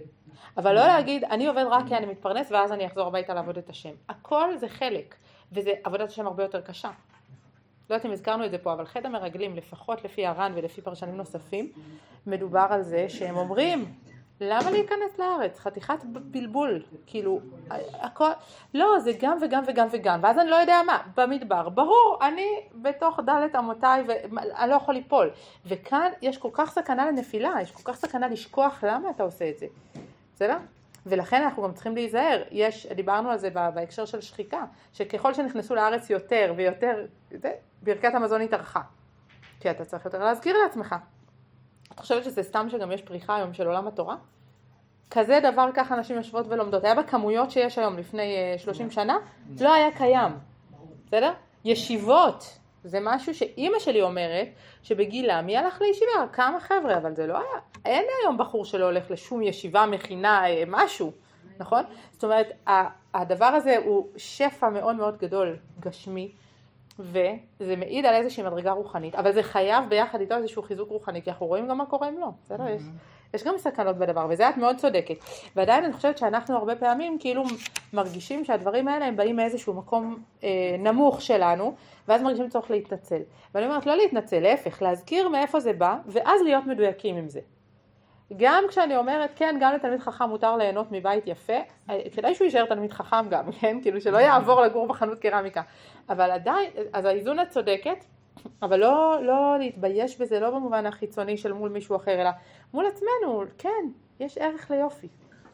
בסדר? ואגב, זה באופן כללי ביהדות, גם אה, כל הגישה הנוצרית של נזירות, נזירות זה להתנזר מהנאה מכל סוג, נכון? וגם מיופי, נכון? והיהדות נגד. הדבר הכי גדול שיכול להיות זה שבת, ומה יש בשבת? אוכל, נכון? זה, זה המצוות שלנו. בגדים יפים. בגדים יפים, זמן משפחתי, זמן זוגי, נכון? זה הדברים הגבוהים כאילו של היהדות, וזה לא אומר שאנחנו, טוב, מה לעשות, שיהיה לנו כוח ללמוד ביום ראשון. ממש לא זה המקום. נכון, נכון, ממש. זוכרת ההורים שלי היו מתנחלים בפרידה לפני 70 שנה, 90 שנה. אז כשאנחנו באנו לכאן, אז הם אמרו, מה אצלכם זה לוקסוס? מה שהיה לנו, שתי חדרים, בית קטן, גינה אולי. נכון, אבל הנה, ברוך השם, אז הגאולה מתקדמת. נכון. יום יבוא וילדינו יגידו לנו, זה היה יפה, חכו, תראו מה, בעזרת השם, שנזכה. זה הכל, זה כמו שאת קונה משהו היום, זה. זה נכון, מה דיברנו קודם על רכב? בדיוק זה, זה כאילו הנורמות. נכון. זה גם נכון, הווינטג', נכון. מצד שני, באמת כשאתם מדברות על איזונים, אם מישהו יגיד, לא, אני לא בא ללמוד בישיבה הזאת והזאת, כי אין לי רכב וזה יהיה לי קשה, זה כבר עברת את הגבול. בסדר? זאת אומרת, שוב, תמיד אנחנו צריכים לזכור רגע, מה הערך שלשמו אנחנו חיים, ככה לקבל את ההחלטות, ואז ליהנות מהדרך. בסדר? זה סך הכל. אומר הרב קוק, אנחנו במקור 45. אה, אני מתחילה ישר מהמודגש. תורת השם תלמדנו גם כן אורחות חיים. על פיה נראה אור גם כן בחיים החיצוניים. ללכת קוממיות ולהיות גוי איתן, מלא חוכמה מעשית וכליל יופי, על ידי כוח הקדושה המיוחדת שהיא מעלה את ישראל למצב רם ברוח קדושה ודעת אלוקים ודרכיו, היא עצמה מפזרת אורה גם כן מחוץ לפרוכת העדות. מדובר על, אה, על ההקשר של אה, המשכן, הוא אומר מהתורה, מהפרוכת, מה, מהקדושה של בית המקדש, המטרה שלנו היא להגיע לרמה גבוהה כללית, בסדר? לא רק אה, רוחנית. באה לזה המנורה דווקא מחוץ לפרוכת, להורות, נכון? המנורה היא מחוץ לקודש הקודשים, למה? לכאורה היא אור, זה דבר הכי פנימי, וזה למה לא לשים את זה בפנים? אז הוא אומר למה זה בחוץ? להורות שמן האורה הפנימית שכולה אומרת כבוד אלוהים, תופיע גם כן לישראל אורה חיצונית, בנימוסים אנושיים טובים ויפים, בתיקוני מדינה וממלכה נוחים ונעימים, זה מה שאנחנו קוראים אור לגויים, בסדר? זאת אומרת הרב קוק אומר, האור אל תשאיר אותו חבוי בפנים, לא, צריך שיהיה יפה, צריך שיראו את האור הזה, זה, זה מה שמבטא את ה... המנורה שהיא בחוץ. רק על ידי החיבור של האורה החיצונה אל האורה הפנימית, יש יחס לישראל עם העולם כולו. אני חושבת שזה משפט ממש קריטי להבין עוד רמה בתרבות. אמרנו קודם כל זה מעיד על המצב הנפשי של עם ישראל, שהוא ברמה גבוהה יותר. אבל תרבות מפותחת היא גם הדרך שלנו לצאת החוצה. אומות העולם לא יכולות להבין תורה, זה לא השפה שלהם. תרבות הן יכולות להבין, נכון? זאת אומרת כשאנחנו מדברים על אור לגויים, ממה הגויים מתרשמים מאיתנו? מזה שהמצאנו דיסק אונקי וטפטפות, לא מהרש"י. בסדר? זאת אומרת, הדרך שלנו להגיע, להיות אור גם כלפי חוץ, ושיגידו, וואו, איזה חברה מדהימה יש בישראל, היא מתחילה מדברים שהם נראים חיצוניים. בסדר? תראו אה, איך אה, אומנים היום ישראלים. מגיעים לשם בינלאומי. זה רבנים פחות מצליחים. בסדר? לא כי הם עושים משהו פחות חשוב, אלא כי אם יש לך תפקיד כעם ישראל גם לצאת כלפי חוץ, מה זה? נכון, הרב זקס באמת הוא תופעה, נכון, נכון, נכון, תואר לורד, נכון, אז באמת את, צודקת שתמיד יש יוצאי דופן, אבל ככלל עם ישראל מוערך על ידי הגויים לא על תורתו, אלא על דברים שהם כאילו בסקאלה של הגויים, שמבינים בהם באיזושהי רמה. נכון? זאת אומרת הרב קוק אומר אם אתה רוצה גם להתייחס לעולם כולו ולהשפיע על העולם כולו, שיש לנו תפקיד כזה, כעם אה, עם הנבחר, אנחנו צריכים להיות אור לגויים, אתה חייב להוציא את האור שלך החוצה, זה שתשמור אותו אצלך יפה מאוד, אבל לא יראו אותו בחוץ. העמים שיגיעו למדרגה יפה בהתפתחותם הטבעית, הוא אומר צריך איזשהו מינימום, כן? יש עמים שהם לא ברמה, אנחנו רואים כאלה שהם חיות אדם והם לא יכולים לראות את היופי הזה, אבל עמים שכן יגיעו לאיזושהי רמה, יכירו את ההוד וההדר, את הקדושה והתפארת שיש בתורה הקדושה ובדרכיה על ידי אורם של ישראל. בסדר? ואם האור הזה לא היה יוצא החוצה, זה לא, לא היה פשוט יחס עם, עם אומות העולם וזה גם היה אה, חיסרון. ואני ממש במשפט האחרון, כי את המאור הפנימי שבתורה, שלא יוכל גם כן להתפשט במאור חיצוני של חיי נועם ותר, ותרבות, לא יוכלו לקבל. זאת אומרת, האומות לא מסוגלות להבין את ה... מה שנקרא היופי הפנימי. בשבילם צריך יופי חיצוני. בסדר? אז חוץ מזה שזה מעיד על איזושהי שלמות בינינו לבין עצמנו, יש לנו תפקיד גם כלפי חוץ. ואם אנחנו רוצים להיחשב בעולם, או לא להיחשב במובן, בגויים לא יתחשב, לא מה יחשבו עלינו, אלא אנחנו רוצים להצליח להשפיע. אתם מכירים את זה שאנשים חילונים אומרים אני רוצה לשלוח את הילד שלי לבית ספר דתי כי החינוך שם הוא אחר? כן, כן. הוא לא מסתכל על ההלכות, הוא מסתכל איך ילדים רבים בהפסקה, נכון? כאילו הוא לא בודק מה מלמדים בתוך שיעור תורה. עכשיו אני לא חושבת שזה מספיק טוב היום, כן? אבל עצם זה שאדם מסוגל להסתכל על מישהו אחר ולהגיד וואו, אני רוצה, יש שם משהו יפה, איפה הוא רואה את זה? בדברים שמוכרים לו. ואם הוא רואה שבבית ספר ליד הבית שלו, בהפסקה הולכים מכות, ובבית ספר הזה לא, אז לשם הוא ישלח. בסדר?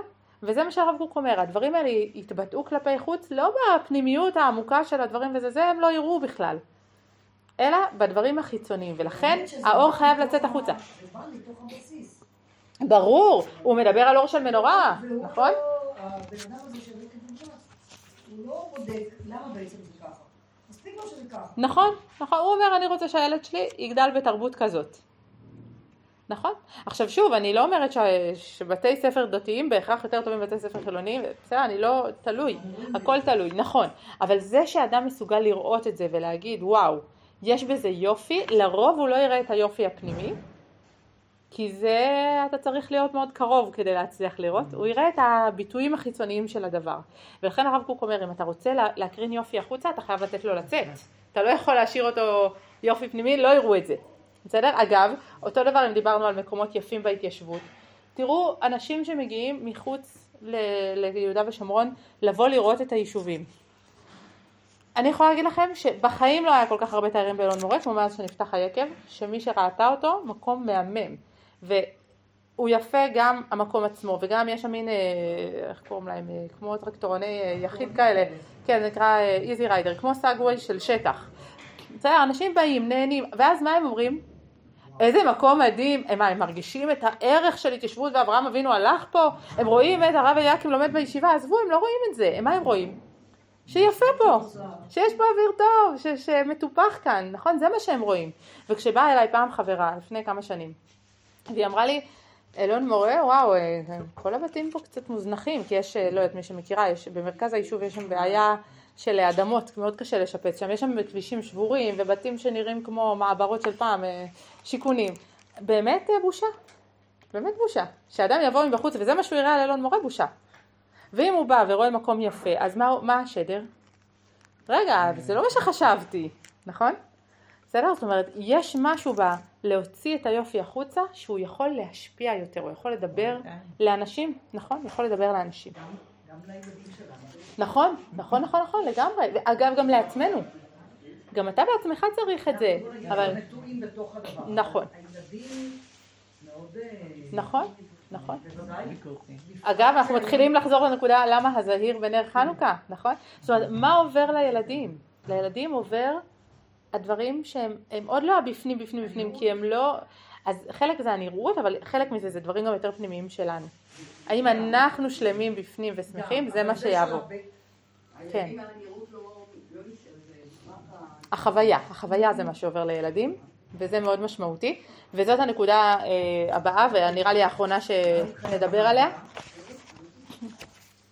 תראו. אם היית חיה במעברה, והיית מטפחת הבית שלך כמעברה, כמקום אומלל, לא ברור לי בכלל שהילדים שלך היו מתרשמים מה- מהמניעים וממינים.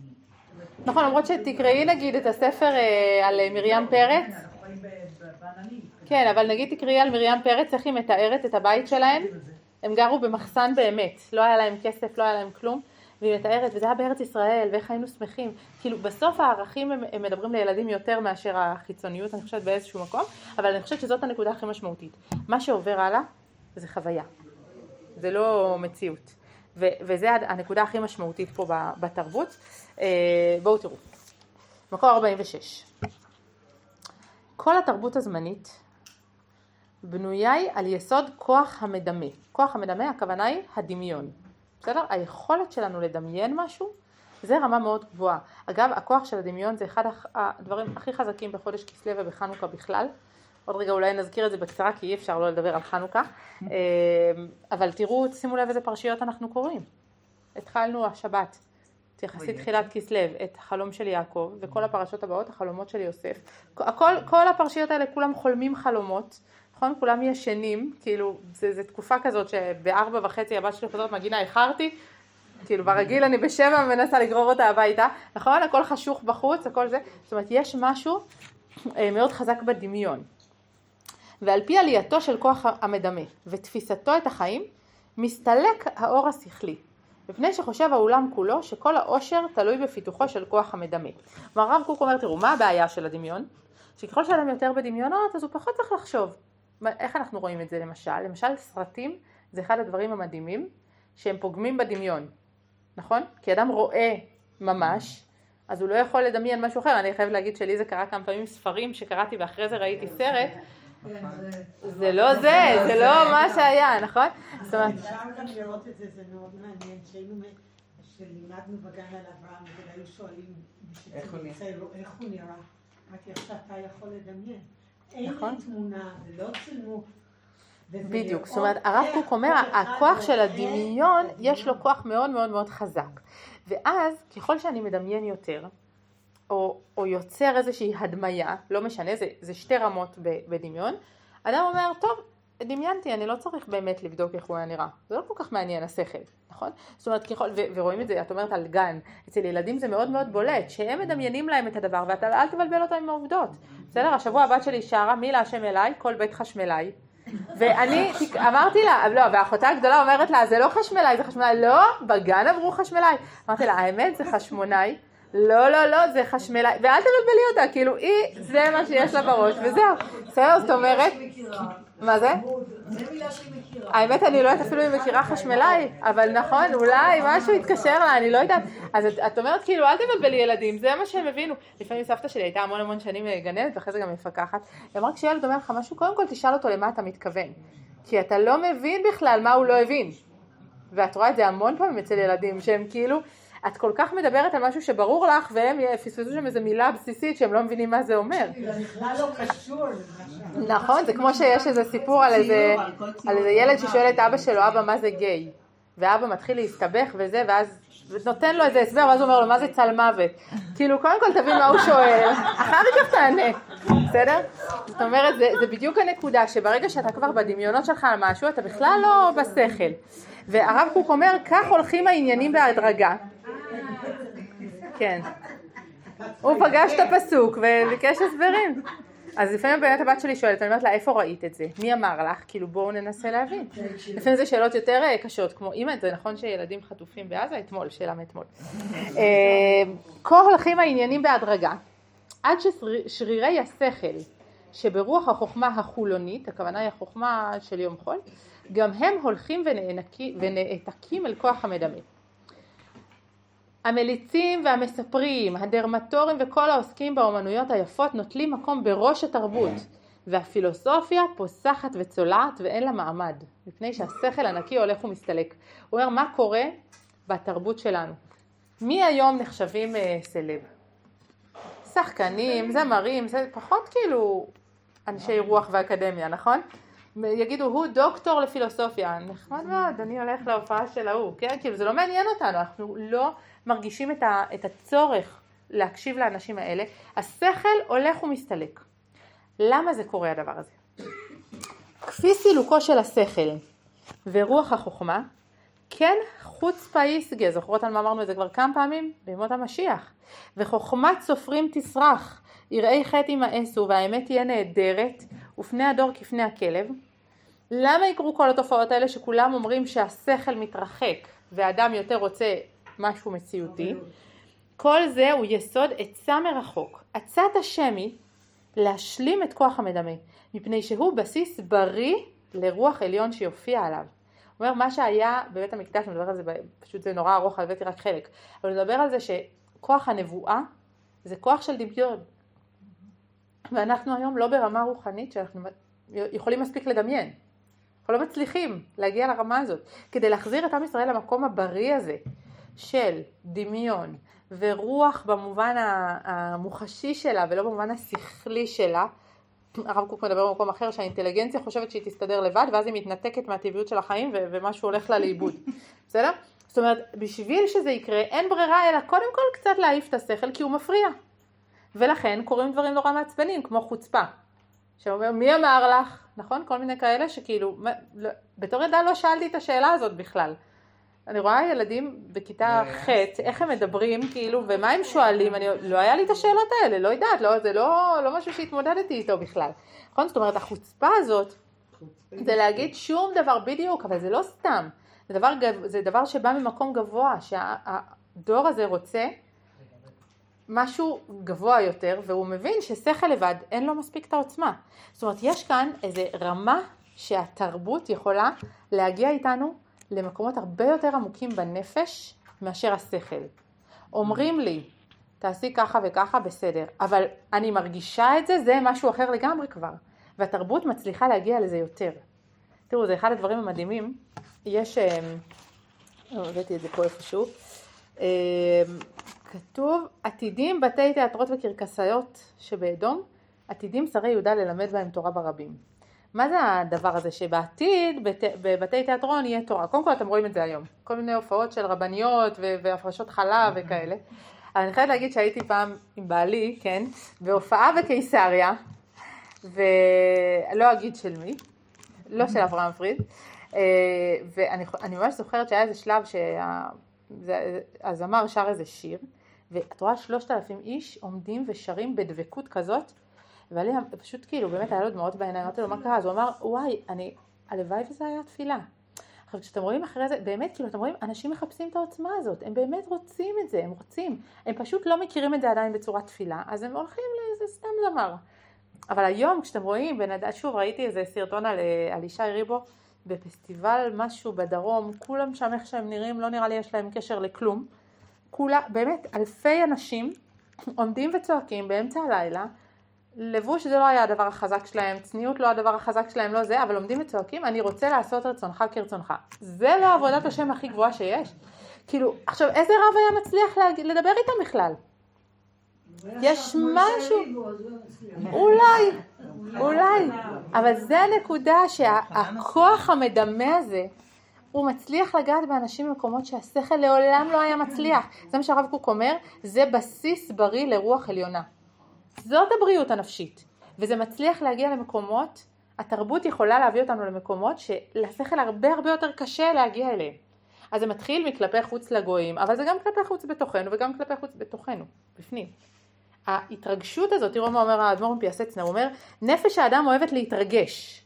לא שמחה לבדה, גם סתם להתרגש אוהבת. אנחנו אוהבים להתרגש, אנחנו אוהבים לראות איזה סרטון של ילדה חטופה חוזרת לאורה, זה מרגש אותנו, נכון? למה לא? היא לא קשורה אליי, אני לא מכירה אותה. למה זה מרגש אותנו? כי אנחנו... בדיוק, אנחנו רואים את עצמנו בסיטואציות האלה, אנחנו מדמיינים אנשים שאנחנו מכירים, נכון? זאת אומרת, אה, הנפש של האדם אוהב להתרגש, פשוט זה משהו שנוגע בנו, הרגשות החזקים. אף להתרגש בעצב ובחייה רוצה היא, גם, גם אם זה רגשות לא טובים, זה משהו שהנפש, זה מעורר אותה, מפעיל אותה בכל מקרה. אוהב האיש לראות מראות איומות ולשמוע מעשיות נוראות עד כדי לבכות כדי להתרגש על עצמן, על ידן. אנחנו רואים את זה לפעמים בכל מיני גם סיפורי חסידים וזה שאתה כזה מספר איזה סיפור קשה וכאילו נוגע, אני יכולה להגיד לכם שבעלי הרבה, הרבה מאוד שנים היה נוסע למניין בהרצליה, מניין חילוני, והוא היה מספר, מסביר על התפילה. תמיד הוא היה מחפש בתחילת נעילה סיפור. אמר, בשביל להתחיל נעילה כמו שצריך, צריך, צריך איזה סיפור שאנשים יהיו עם דמעות בסוף.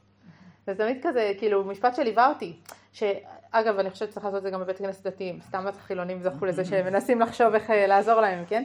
אבל אה, כל בן אדם צריך את ההתעוררות הזאת, בשביל באמת להיכנס למקום אה, אה, גבוה, אתה צריך, אתה צריך שזה ייגע בפנים. ניגון נכון, הניגון יש לו כוח. בדיוק. אז זה יכול להיות בדמיון, דמיון זה יכול להיות אה, הצגה ו- וסרט ו- ואומנות וכל מיני דברים כאלה, וזה יכול להיות מוזיקה, בסדר? אבל זה דברים שהתרבות יש לה כוח שפשוט אין את זה לשכל, בסדר? אין את זה לתורה הכאילו רגילה, בסדר? זה, זה כוח שהוא מעבר לזה. אמ, והוא כותב בסוף, מי שעבודות קודשו בלי התרגשות היא, אז או שתבקש לנפש התר- התרגשויות אחרות זולות, או שתחלה אחת ממחלות הנפש. הוא אומר, אם אין לך התרגשות בעבודת השם, או שאתה תמצא ריגושים בחוץ, בסדר? שהם לא ברמה גבוהה, או שאתה לא, מתישהו זה, זה יתנקם בך. בסדר? זאת אומרת, אתה חייב שגם עבודת השם שלך תהיה מרגשת באיזשהו אופן. בין אם זה, אז, אז לך להופעה של אברהם פריד, זה עבודת השם שלך? יש שם איזו עוצמה שאתה לא תרגיש אותה מדף יומי. רוב האנשים. בסדר? כי הנפש זה, זה טבעה. אה, שוב, אנחנו חוזרים למה שאת אמרת בהתחלה, אבל מינונים, כן? אבל אדם חייב גם את הצד הזה, ושוב, זה לא ממקום נמוך, אלא דווקא, הרב קוק אומר, זה ממקום של טבעיות בריאה, זה ממקום של עוצמת חיים. ואם אנחנו רוצים לחיות בכל העוצמה, אז אנחנו צריכים גם להרגיש את זה. אמ, אני מדלגת, אנחנו צריכים גם להספיק לסיים. מקור 49. אומר הרב קוק בהקדמה לשיר השירים. שיר השירים בכלל זה ספר מאוד uh, מעניין. למה הוא נכנס לתנ"ך? מה, מה יש בו? יש הרבה פרשנים שמדברים על זה. זה ספר מאוד uh, מוזר באיזשהו מובן. כן, כאילו למה? כי מה? נכון? יש שם תיאורים שאתה אומר כאילו זה בתנ"ך, לא נעים, נכון? אה, כאילו, זה המש- זה המשל. נכון, אבל הנה זה שאנחנו. צריכים להגיד זה משל. לפני שזה משל זה פשט, נכון? זאת אומרת באופן כללי.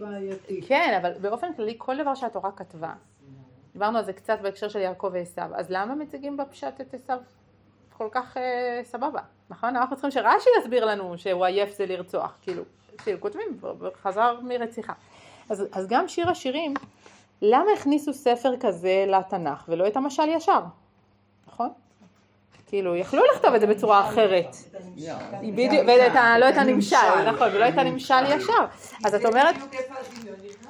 יפה, זאת אומרת, יש איזשהו כוח שהנמשל לא היה מצליח להגיע אליו, זה הנקודה. אז כמה שאנחנו אומרים. אה, יכול להיות, יכול להיות, ויכול להיות ששלמה המלך כן התכוון למשהו ספציפי. אז הוא היה כותב את זה אולי מה שהוא חושב, אבל ברגע שהוא פתח, זה פתוח. אז, אז זה את מדברת על, באמת על הכוח של הדמיון, שאתה יכול לקחת את זה לכל מיני מקומות. יכול להיות, אבל הרב קוק באמת אומר שיש משהו ב... בעצם זה שהכניסו לנו לתוך ספר הספרים שלנו משהו שהוא לא תיאור עובדתי, אלא תיאור מליצי יותר, בסדר? יש לזה כוח, תראו מה הוא אומר. כל הכתובים קודש ושיר השירים קודש קודשים, זה לא הרב קוק, הוא מצטט, כן? הוא מסביר למה דווקא שיר השירים זה קודש קודשים יותר מהכל אה, וזה מה שאמרתי לכם שהיה איזה גרסה מצונזרת שקצת שינו פה את המילים אבל זה המקורי. הספרות, הציור והחיטוב, חיטוב הכוונה היא פיסול, בסדר? צורה של משהו. עומדים להוציא אל הפועל כל המושגים הרוחניים המוטבעים בעומק הנופש האנושית. פיסול, כן. הוא אומר ספרות, ציור, אומנות ופיסול, זה מסוגל להוציא למציאות דברים רוחניים שהם נמצאים כל כך בעומק ולא היינו מבינים אותם בלי זה. וכל זמן שחסר גם שרטוט אחד הגנוז בעומק הנפש שלא יצא אל הפועל, עוד יש חובה על עבודת האומנות להוציאו. אומרת, יש פה מטרה לאומנות בעולם, היא חייבת להוציא דברים עמוקים החוצה. בסדר? וזה חייב לבוא בצורה אומנותית, כי זה דברים כל כך עמוקים שאי אפשר להגיד אותם במילים פשוטות. אה, מובן הדבר שרק את אותם האוצרות שבהיפתחם מבשמים את אוויר המציאות טוב ויפה לפתח. הוא אומר, תשמעו, יש אוצרות פנימיים שלא צריך להוציא החוצה. יש דברים ש... בסדר, יש גם דברים נמוכים באדם ולא כל דבר צריך להוציא. מכל דיבור ודיבור שיצא מפי הקדוש ברוך הוא נתמלא כל העולם כולו בסמים. זאת אומרת, הוא אומר, יש דברים עמוקים שהם פשוט מדהימים ואנחנו צריכים להוציא אותם החוצה והדרך היא עם ספרות, ציור וחיטוב. הכוונה היא אגב לכל סוגי האומנויות, כפי שאפשר להבין מכל הדברים שלו שקראנו וגם מקורות נוספים, פה הוא מביא את הדוגמאות האלה. אמנם אותם דברים גנוזים שקבורתם היא ביעורם, להם מתוקנת היתד שעל אוזנינו לחפור ולכסות. הוא אומר, ואוי לו למי שמשתמש בזה. זאת אומרת, הוא אומר, יש גם, צריך מאוד מאוד להיזהר בזה, מאוד מאוד מאוד, כי זה יכול להוציא גם דברים לא טובים ומזה צריך להיזהר. זעזועי הנפש, שמצד רגשי האהבה הטבעית, שנוטלת חלק גדול במציאות, במוסר ובחיים, הם ראויים להתפרש על ידי הספרות בכל הצדדים. זאת אומרת, הוא אומר, הצדדים של הנפש הטבעיים, אהבה, זה רגש מאוד חזק, נכון? זה שכותבים עליו כל כך הרבה כל השנים, כולם, אומר שיש לו עוצמה מאוד מאוד גדולה. זאת אומרת, הרגשות הטבעיים של האהבה, שהיא כל כך משמעותית בחיים, הספרות היא זאת שראויה לפרש אותם, כי זה הכלי המתאים. אבל בשמירה יותר מעולה מנטייה לצד השיכרון שיש באלה הרגשות, שמהפך אותם מטהרה טבעית לטומאה מנוולת או מנוולת. רק אנשי קודש ראויים להיות שרי קודש. הוא אומר, תראו, אם אתם רוצים באמת להצליח להוציא דברים עמוקים, מי יכול באמת להוציא דברים עמוקים החוצה? אדם קדוש. בסדר? מי סופר באמת גדול? הרב סבתו. בסדר? זאת אומרת, אנחנו לא רוצים שהסופרים שלנו יהיו אנשים קטנים, כי אז מה יצא לנו? ספרות קטנה. אם אנחנו רוצים ספרות עמוקה וקדושה באמת, אז מי צריך להתעסק דווקא בספרות? אנשי הקודש. בסדר? זה לא להגיד, אז אתה יכול להיות רב תהיה רב, ואם לא, אז תהיה. להפך. אנחנו רוצים את התרבות שהיא כל כך משפיעה בצורה עוצמתית, אותה אנחנו רוצים לצרוך מאנשים ברמה הרוחנית הכי גבוהה, באנשים קדושים, וזה הוא נותן, אה, לא, לא, זה לא פה, לא יודע, לא זוכרת כבר באיזה מקור, אה, את הדוגמה של דוד המלך. דוד המלך המשורר היה באמצע הלילה קם ומנגן בכינור. מה אתה מנגן? תתפלל קצת, יש לך כוח, לא? לא, הוא, אם לא הוא ינגן בכינור, מי ינגן בכינור? בסדר? זה הניגון האמיתי וה, והעוצמה האמיתית. אז הוא מדבר על זה בסוף, הוא אומר, אז איך שיר האהבה הוא באמת קודש קודשים? אם זה שיר השירים, אשר לשלמה. אם זה בא מאדם אחר, זה לא היה זה. אבל כשזה בא משלמה, זה אנחנו צריכים לדעת שזה באמת קודש קודשים. כי אדם כל כך גדול ברוח כמו שלמה, מה שיוצא ממנו בצורה כזאת, הוא ממחיש רעיונות עמוקים כל כך, ולכן אנחנו יכולים להגיד, זה משל, למשל, אם זה סתם היה מישהו אחר כותב את זה, לא היינו חושבים ככה. אבל שלמה המלך, זה באמת מכניס אותנו ל- לעומק הדברים. זה אה, מדהים בהקשר הזה של השיר השירים. זה עוד דבר שמלמד אותנו, שלא כל, אה, כל תרבות ולא כל דבר, אנחנו ניקח אותו ככה. נכון, נכון, נכון, נכון. מאיפה זה מגיע, נכון? זה נשמע קצת אפילו לא... נכון, והנה אם נחזור לשאלה על הסטנדאפיסט למשל, ללכת או לא ללכת, תלוי מי זה. תלוי מי זה, נכון, נכון. נכון, נכון, אבל את יכולה לראות באמת את העוצמה, נכון, את יכולה לראות באמת את העוצמה, ואגב המדד אצלי זה לא דתי או לא דתי, כי דתי זה לא מדד מספיק אה, מדויק היום, אבל את כן יכולה לראות באמת כן, אנשים, זה כן, אה, משפיע באיזושהי רמה. לא נכון. אני הרבה פעמים ניסיתי להביא גם בזה, ואני אומרת לכם שזה לא... נכון, ואני יכולה להגיד לך שאני שמעתי, מישהי דתייה וזה לא היה לי נעים כל כך? אז אני אומרת זה, עניין, אולי במסגרת נשים. אולי, לא משנה, זה לא הנקודה, הנקודה היא שזה לא מדד חיצוני כלשהו. אם אתה רוצה להגיע מזה באמת לעומקי נפש פנימיים, אתה צריך אדם ברמה רוחנית גבוהה. נכון, אבל אני אומרת, יש בזה גם משהו באמירה שלנו. מה אנחנו רואים כערך שאנשים יעשו. אם אני רוצה שאדם באמת יעשה דבר גדול, שיעשה את מה שהוא טוב בו. ואם אדם מסוגל, כמו שלמה המלך, להוציא החוצה בצורה ספרותית ושירית את שיר השירים, וואו, זה דבר מדהים. ואם הייתי אומרת לשלמה המלך, לא, שב בישיבה. איזה פספוס היה לעם ישראל, נכון? זאת אומרת, אנחנו צריכים להבין שדווקא התרבות, לצרוך תרבות תורנית זה דבר מדהים, כי זה מוציא החוצה דברים שהם הכי קדושים שיכולים להיות, שאין דרך אחרת להוציא אותם. אבל קראתי ספרים מאוד טובים מסופרים שהם לא כלי קודש. נכון. ו- והם נכון, מעולים. נכון, נכון. לא היה כי זה אומר, זה לא אחד על אחד. נכון, נכון, נכון. הוא אומר, הרמות הכי גבוהות של קדושה יבואו מהאנשים הכי קדושים. אז זה לא אומר שאין ערך לספרות אחרת. כן. נכון, נכון, ולכן אנחנו צריכים רק להפעיל איזה שהם מסננים. בסדר? אני גם קוראת... זה מנגנון אה, סינון של... נכון, נכון. ואני אגיד לך יותר מזה. תראי, הרב קוק אומר פה במקום אחר, אה, מקור אה, 50, רגשי התשובה, בכל הוד יפעתם, טוב, הוא מאוד, אה, בעצמו הוא מאוד מליצי, כן? בכל דכדוכי נפשם היותר עמוקים, מוכרחים להיגלות בספרות. בסדר? כאילו, הדברים הכי עמוקים צריכים להיות בספרות. ואז הוא כותב, וקום יקום לנו משורר התשובה, שהוא יהיה משורר החיים. זאת אומרת, מה זה משורר התשובה? התשובה האמיתית תבוא משירים. ואם את לא רואה את זה, שוב, כמו אני רוצה לעשות רצונך כרצונך, אבל לא רק, שיש משהו במוזיקה, תסתכלי על, אה, על הפלייליסט של גלגלצ, בסדר? אני לא מדברת איתך עכשיו על אה, רשת מורשת. מה היה לפני 20 שנה? השירים, ומה עכשיו? אם אי פעם היה איזה שיר חסידי, זה היה בוא ניקח שיר לועזי ונדביק עליו פסוק וזהו. זה לא תפס. בסדר? דוד המלך לא לקח פסוקים של אחרים, הוא המציא. נכון? הוא סיפר על החוויות שלו. מזמור לדוד אה, אשר אה, בא אל בת שבע, אשר אה, ברח משל- משאול, כן? כאילו, הוא פשוט מתאר מה שעובר עליו, וזה מה שתופס אותנו עד היום. ואני חושבת שהיום זה אחד הדברים המדהימים, שהשירים, הש... המוזיקה החסידית החדשה, היהודית, אם אפשר לקרוא לזה חסידית, זה לא בדיוק המילה, המוזיקה היהודית החדשה היא לא בוא ניקח פסוק ונלחין לו לחן. זה בוא נחבר שיר, מילים. נכון, זה משורר, זה משהו אחר. אותו דבר גם ריקודי עם. נכון, היום המון נכון. המון ריקודי עם. אה, נכון, על כל מיני- על- נכון, על פיוטים, על דברים פיוטים. כאלה, נכון, נכון, נכון. מה זה עשה לחיילים השירים האלה? נכון, להרים את הרוח, נכון, נכון, נכון. זה לא